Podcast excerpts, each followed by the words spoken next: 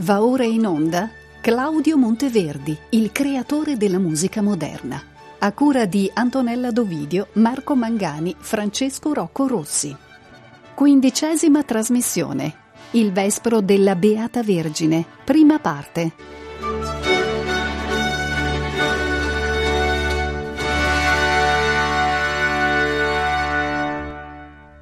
Buongiorno a tutti, qui Francesco Rocco Rossi e riprendiamo il nostro percorso all'interno della musica sacra di Monteverdi. Siamo a Mantova, siamo nel 1610, abbiamo parlato della missa in illo tempore e ora invece ci dedichiamo al Vespro della Beata Vergine. E per fare ciò leggo uno stralcio di una lettera di cui peraltro abbiamo già fatto cenno nella scorsa trasmissione.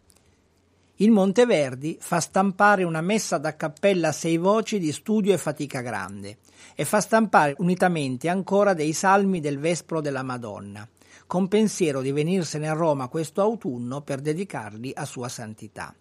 Così si esprime nel 1610 il cantore Bassano Cassola in una lettera a Ferdinando Gonzaga e mi pare che con sufficiente chiarezza ci faccia capire quali siano le ragioni che spingono Monteverdi a pubblicare un volume con la messa in illo tempore e il Vespro della Beata Vergine. Un volume che, ricordiamolo, dedica a Papa Paolo V. Ne abbiamo già parlato nella scorsa trasmissione, ma facciamo il punto. Monteverdi vuole lasciare Mantova dove si sente sottostimato e cerca un aggancio con la cappella papale. Sono però passati 27 anni dalla pubblicazione dei madrigali spirituali del 1583 e da allora non ha pubblicato più nulla in ambito sacro. Questo non significa naturalmente che in questi anni Monteverdi non si sia occupato di musica sacra, ma semplicemente che essa è rimasta inedita. Questo però è un problema perché per sperare di essere accolto nella cappella del pontefice deve dotarsi di una pubblicazione che in maniera ufficiale formalizzi e dimostri la sua straordinaria abilità compositiva anche nel repertorio liturgico e devozionale. Il suo nuovo sontuosissimo volume del 1610 quindi nasce come biglietto da visita, come dimostrazione della sua maestria nel padroneggiare sia lo stile fortemente conservativo della prima pratica, che come abbiamo visto è rappresentato dalla messa, sia quello molto più moderno e oserei addirittura dire rivoluzionario del Vespro. Allora, della messa abbiamo già parlato, ora in questa e nella prossima trasmissione ci occupiamo del Vespro e lo facciamo partendo dal titolo. La denominazione Vespro della Beata Vergine con cui la raccolta è universalmente nota non è ufficiale. In realtà compare solo nel libretto della parte del Bassus. Il titolo ufficiale, quello in latino, è decisamente più elaborato e campeggia naturalmente nel frontespizio del volume e ci ricorda che mentre la messa è destinata ad Ecclesiarum Choros, ossia per i cori da chiesa, il Vespro è ad Sacella sive principum cubicula, ossia per le cappelle private. Quindi abbiamo una dimensione quasi cameristica nel Vespro che come vedremo lascia spazio per una vera e propria madrigalizzazione e drammatizzazione, o meglio, teatralizzazione del momento vespertino. Prima di entrare però nel vivo della composizione monteverdiana, credo che sia necessario spendere qualche parola per orientarci nella struttura dei Vespri. Allora, il Vespro è una delle sette ore canoniche dell'ufficio della Chiesa Cattolica e come tutte le altre ore canoniche è imperniato sul canto dei salmi. E la scelta dei salmi dipende dal santo o dall'evento liturgico che si intende celebrare. Per i vespri di tutte le festività legate alla Vergine erano previsti questi cinque salmi: Dixit Dominus, Laudate Pueri, Letatus Sum, Nisi Dominus e Lauda Jerusalem, seguiti dall'inno Ave Maris Stella. E puntualmente ritroviamo tutti questi nella raccolta di Monteverdi. Secondo il rituale tridentino, il Vespro era introdotto dal versetto Deus in adiutorium meum, seguito dal responsorio Domine ad adiuvandum, dopodiché prendeva il via la sequenza di salmi. Ogni salmo doveva essere preceduto e seguito da un'antifona. Soffermiamoci su questo aspetto perché è decisamente importante. Queste antifone, infatti, costituivano il proprium di quel particolare vespro, ossia ancora più dei salmi erano strettamente legate a una precisa giornata. Quindi, per fare un esempio, e sempre rimanendo nell'ambito mariano, che è quello che ci interessa, i Vespri per l'Assunzione, o per l'Immacolata Concezione prevedevano il medesimo set di salmi, che sono quelli che prima ho mm, citato, insomma. Era però diversa la scelta delle antifone a seconda che si trattasse appunto dell'Assunzione o dell'Immacolata Concezione. Questo concetto è importante per comprendere, come vedremo, una prerogativa molto controversa della raccolta di Monteverdi. Ritorniamo quindi alla struttura della composizione. Al termine dei salmi si intonava l'inno, nel nostro caso l'Ave Maris Stella, e per finire si aveva il culmine dell'intero vespro, ossia il Magnificat. Poi, nel caso di vespri festivi, si aveva una sorta di sdoppiamento in primo vespro nella sera della vigilia e secondo vespro nella sera della festa.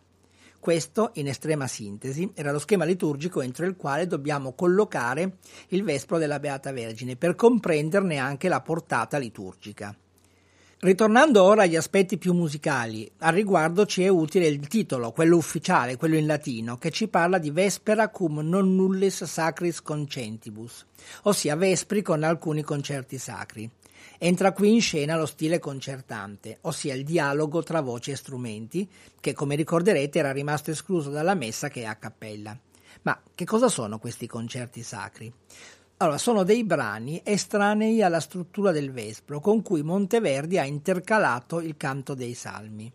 Nel Vespro della Beata Vergine, infatti, non ci sono le antifone e al loro posto i cinque salmi sono intercalati da quattro mottetti per organico variabile, ai quali si aggiunge una sonata per otto strumenti più un soprano, che precede l'Ave Maris Stella. La presenza di questi concerti e soprattutto l'assenza delle antifone da sempre divide in due schieramenti gli studiosi di Monteverdi.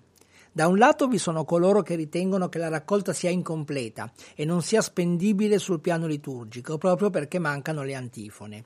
Inoltre i mottetti sono di eterogenea provenienza e non sarebbero tutti adatti alla devozione mariana. Duo Serafin, per esempio, ha un testo relativo al dogma della Trinità. Si tratterebbe quindi solo di una dimostrazione di altissima perizia compositiva di Monteverdi.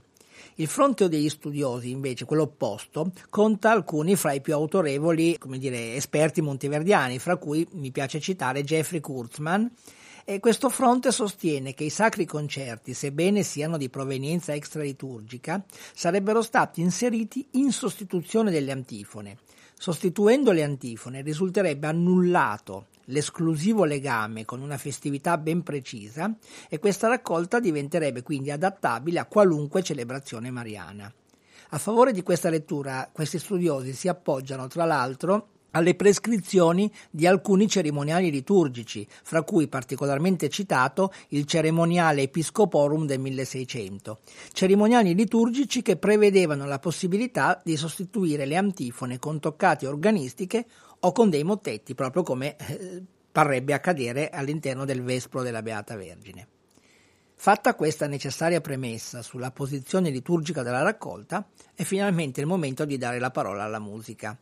Come sentirete l'intera raccolta è un ricchissimo caleidoscopio di possibilità combinatorie per quanto riguarda l'associazione voci-strumenti e al suo interno si sussegue un'incredibile varietà di forme tecniche musicali. Il tutto, e questo è assolutamente fondamentale, all'insegna del cantus firmus, ossia del canto gregoriano, che costituisce la spina dorsale e la struttura di tutta la raccolta, tranne i mottetti. Nel Vespro, il canto gregoriano ha la stessa virtuosistica funzione che hanno le fughe di Gombert nella Messa Esso infatti costituisce un vincolo da superare che lo stesso Monteverdi impone a se stesso e si impegna in un nuovo tour de force compositivo per aggirare il rischio incombente della noia e della ripetitività. Perché noia e ripetitività? Perché il gregoriano in questione è, come si è detto, è quello dei salmi, cioè la salmodia che, in estrema sintesi, consisteva nell'enunciazione di un testo per lo più su un'unica nota.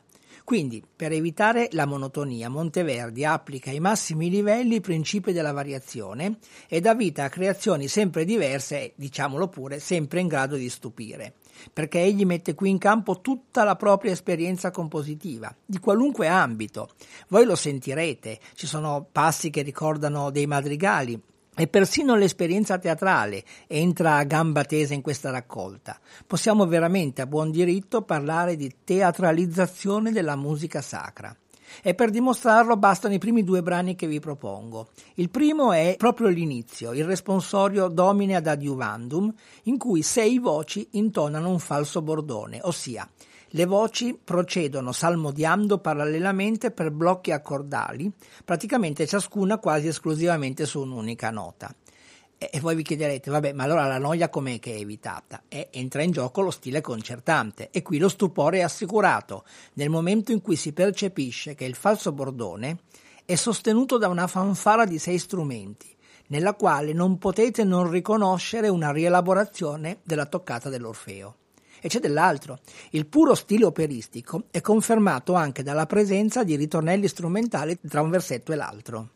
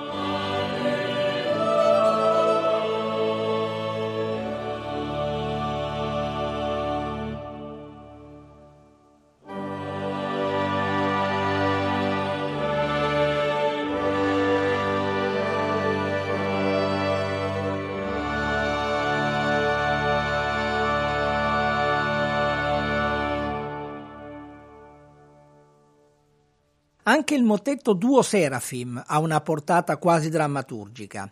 Si tratta del sacro concerto associato al terzo salmo, l'Etatus Sum, quindi è in settima posizione all'interno della raccolta.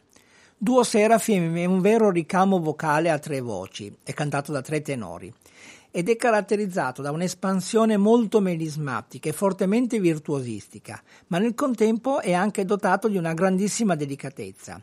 Non a caso, infatti, Monteverdi compone questo mottetto pensandolo per tre cantori particolari, ossia per Francesco Rasi, Pandolfo del Grande e Francesco Campagnolo, i tre acclamati e virtuosi cantori che lavorano presso la cappella del Duca di Mantova. Anche questo brano ci riporta a sonorità già sentite nell'Orfeo e più precisamente all'aria possente spirito, che come sappiamo è l'epicentro virtuosistico dell'opera. Un modello perfetto quindi per mettere in luce le doti vocali dei tre tenori mantovani. L'inizio è affidato a due sole voci che dialogano. Leggo la traduzione in italiano. Due serafini proclamano l'un l'altro, Santo il Signore Dio dell'universo. Ma ecco che alle parole tres sunt, e questi tre sono uno solo, teatralmente si aggiunge il terzo tenore e la compresenza di tre voci diventa la concretizzazione sonora del dogma della Trinità.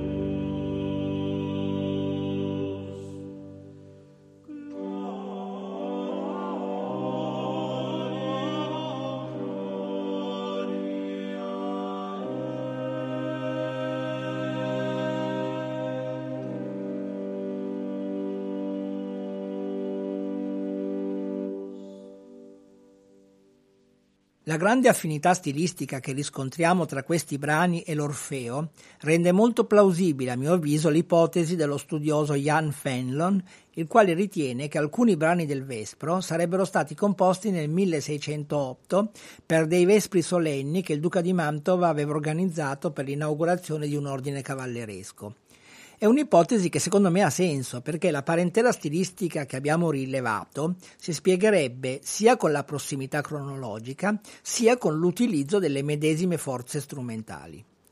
Tutto il complesso del Vespro Monteverdiano è una vera e propria summa compositiva, un percorso che si snoda attraverso molteplici stili, come sentirete, senza mai correre il rischio di ripetersi. Ogni volta una sorpresa, e questo, ricordiamolo sempre, nonostante il vincolo imposto dalla presenza della salmodia.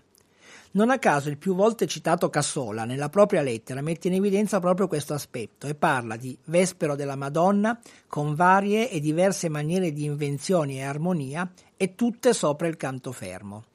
Eloquenti al riguardo sono i prossimi due brani proposti. Il primo è il Salmo Dixit Dominus per sei voci e sei strumenti più il continuo una composizione imperniata sull'alternatim, ossia l'avvicendamento di due diverse tecniche compositive. Si alternano infatti in questo caso da un lato il contrappunto imitativo, che però interagisce con il falso bordone, in cui le voci, come abbiamo detto, hanno un andamento accordale su un'unica nota, enunciando una porzione di testo. Terminano però con dei vocalizzi che vengono poi posti in imitazioni. Anche queste diverse sezioni, come nel responsorio che abbiamo ascoltato, sono intercalate da una serie di ritornelli strumentali che riprendono i motivi dei vocalizzi conclusivi del falso bordone. A questo salmo segue il motetto Nigra Sum, che sostituisce la relativa antifona. Qui l'atmosfera cambia radicalmente e dallo spessore polifonico del salmo veniamo proiettati nella dimensione più rarefatta del canto a voce sola. È un solo tenore che canta, accompagnato dal solo basso, un canto che si riallaccia alla raffinata tradizione del recitativo da camera e che è caratterizzato da continui contrasti ritmici ed espressivi fra frammenti testuali vicini. Per esempio, sentirete nel, proprio nel primo verso Nigra sum sed formosa come si passa dalla aerea e tranquilla immobilità del Nigra sum all'improvvisa vivacità ritmica del proseguimento sed formosa.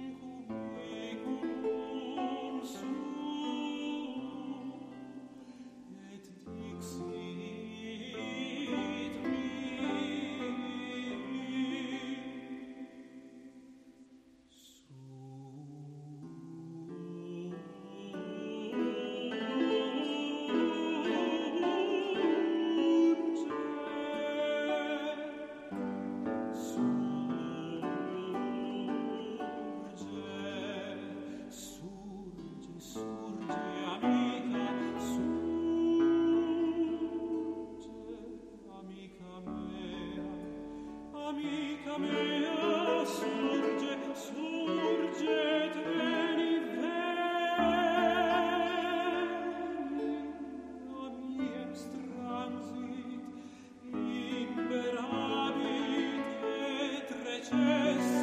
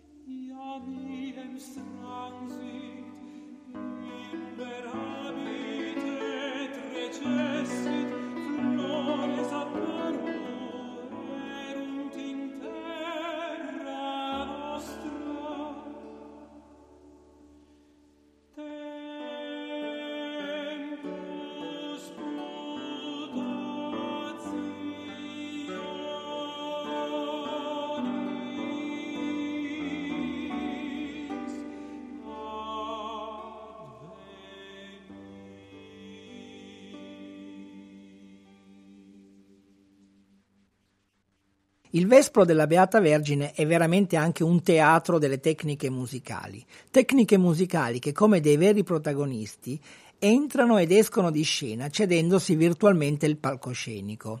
Dopo il Nigra Sum, per esempio, abbiamo il Salmo Laudate Pueri, seguito dal motetto Pulcra Es.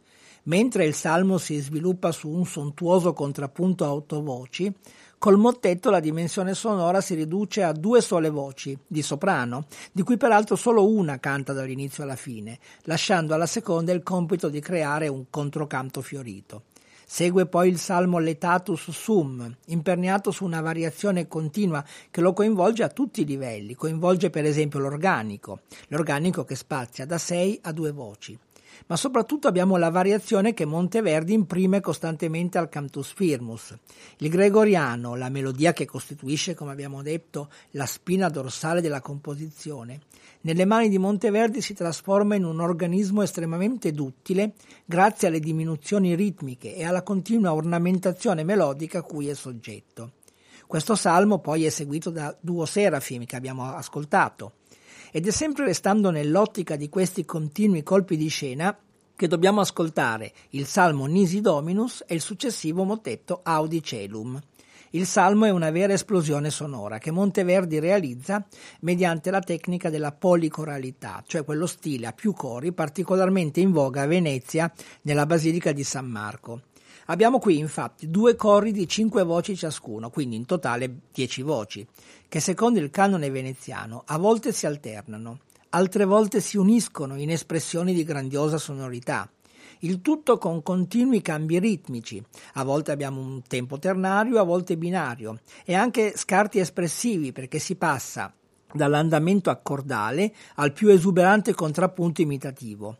Abbiamo una grandeur che improvvisamente sparisce dopo l'amen e lascia il posto al mottetto Audi Celum che nuovamente ci immerge in un'atmosfera operistica.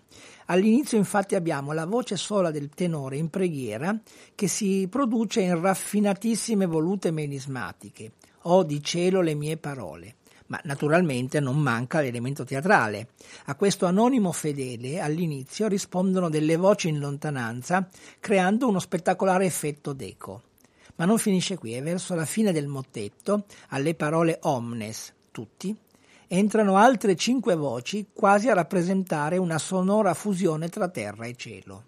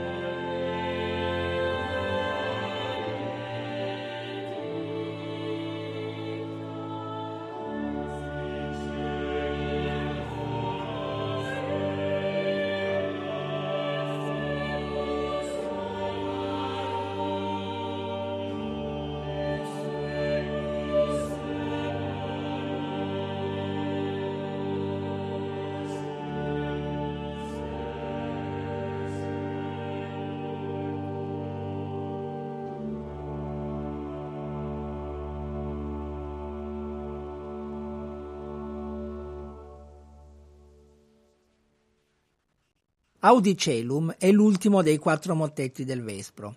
Adesso fa seguito il celeberrimo Lauda Jerusalem, ossia l'ultimo dei cinque salmi, e siamo quindi giunti al blocco conclusivo del Vespro, costituito dall'enigmatica sonata sopra Sancta Maria, dall'inno Ave Maris Stella e dalla duplice versione del Magnificat conclusivo.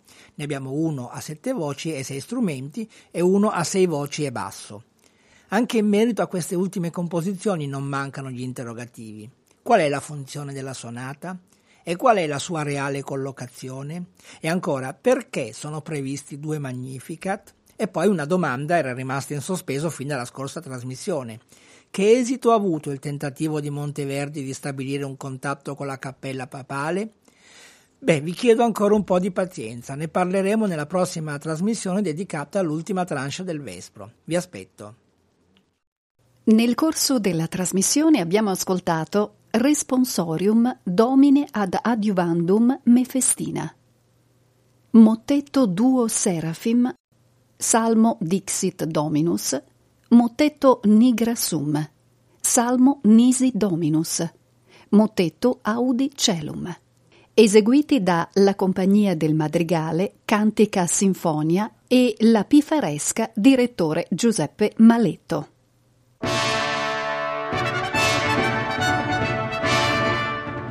Abbiamo trasmesso Claudio Monteverdi, il creatore della musica moderna, a cura di Antonella Dovidio, Marco Mangani, Francesco Rocco Rossi. Quindicesima trasmissione. Il Vespro della Beata Vergine, prima parte.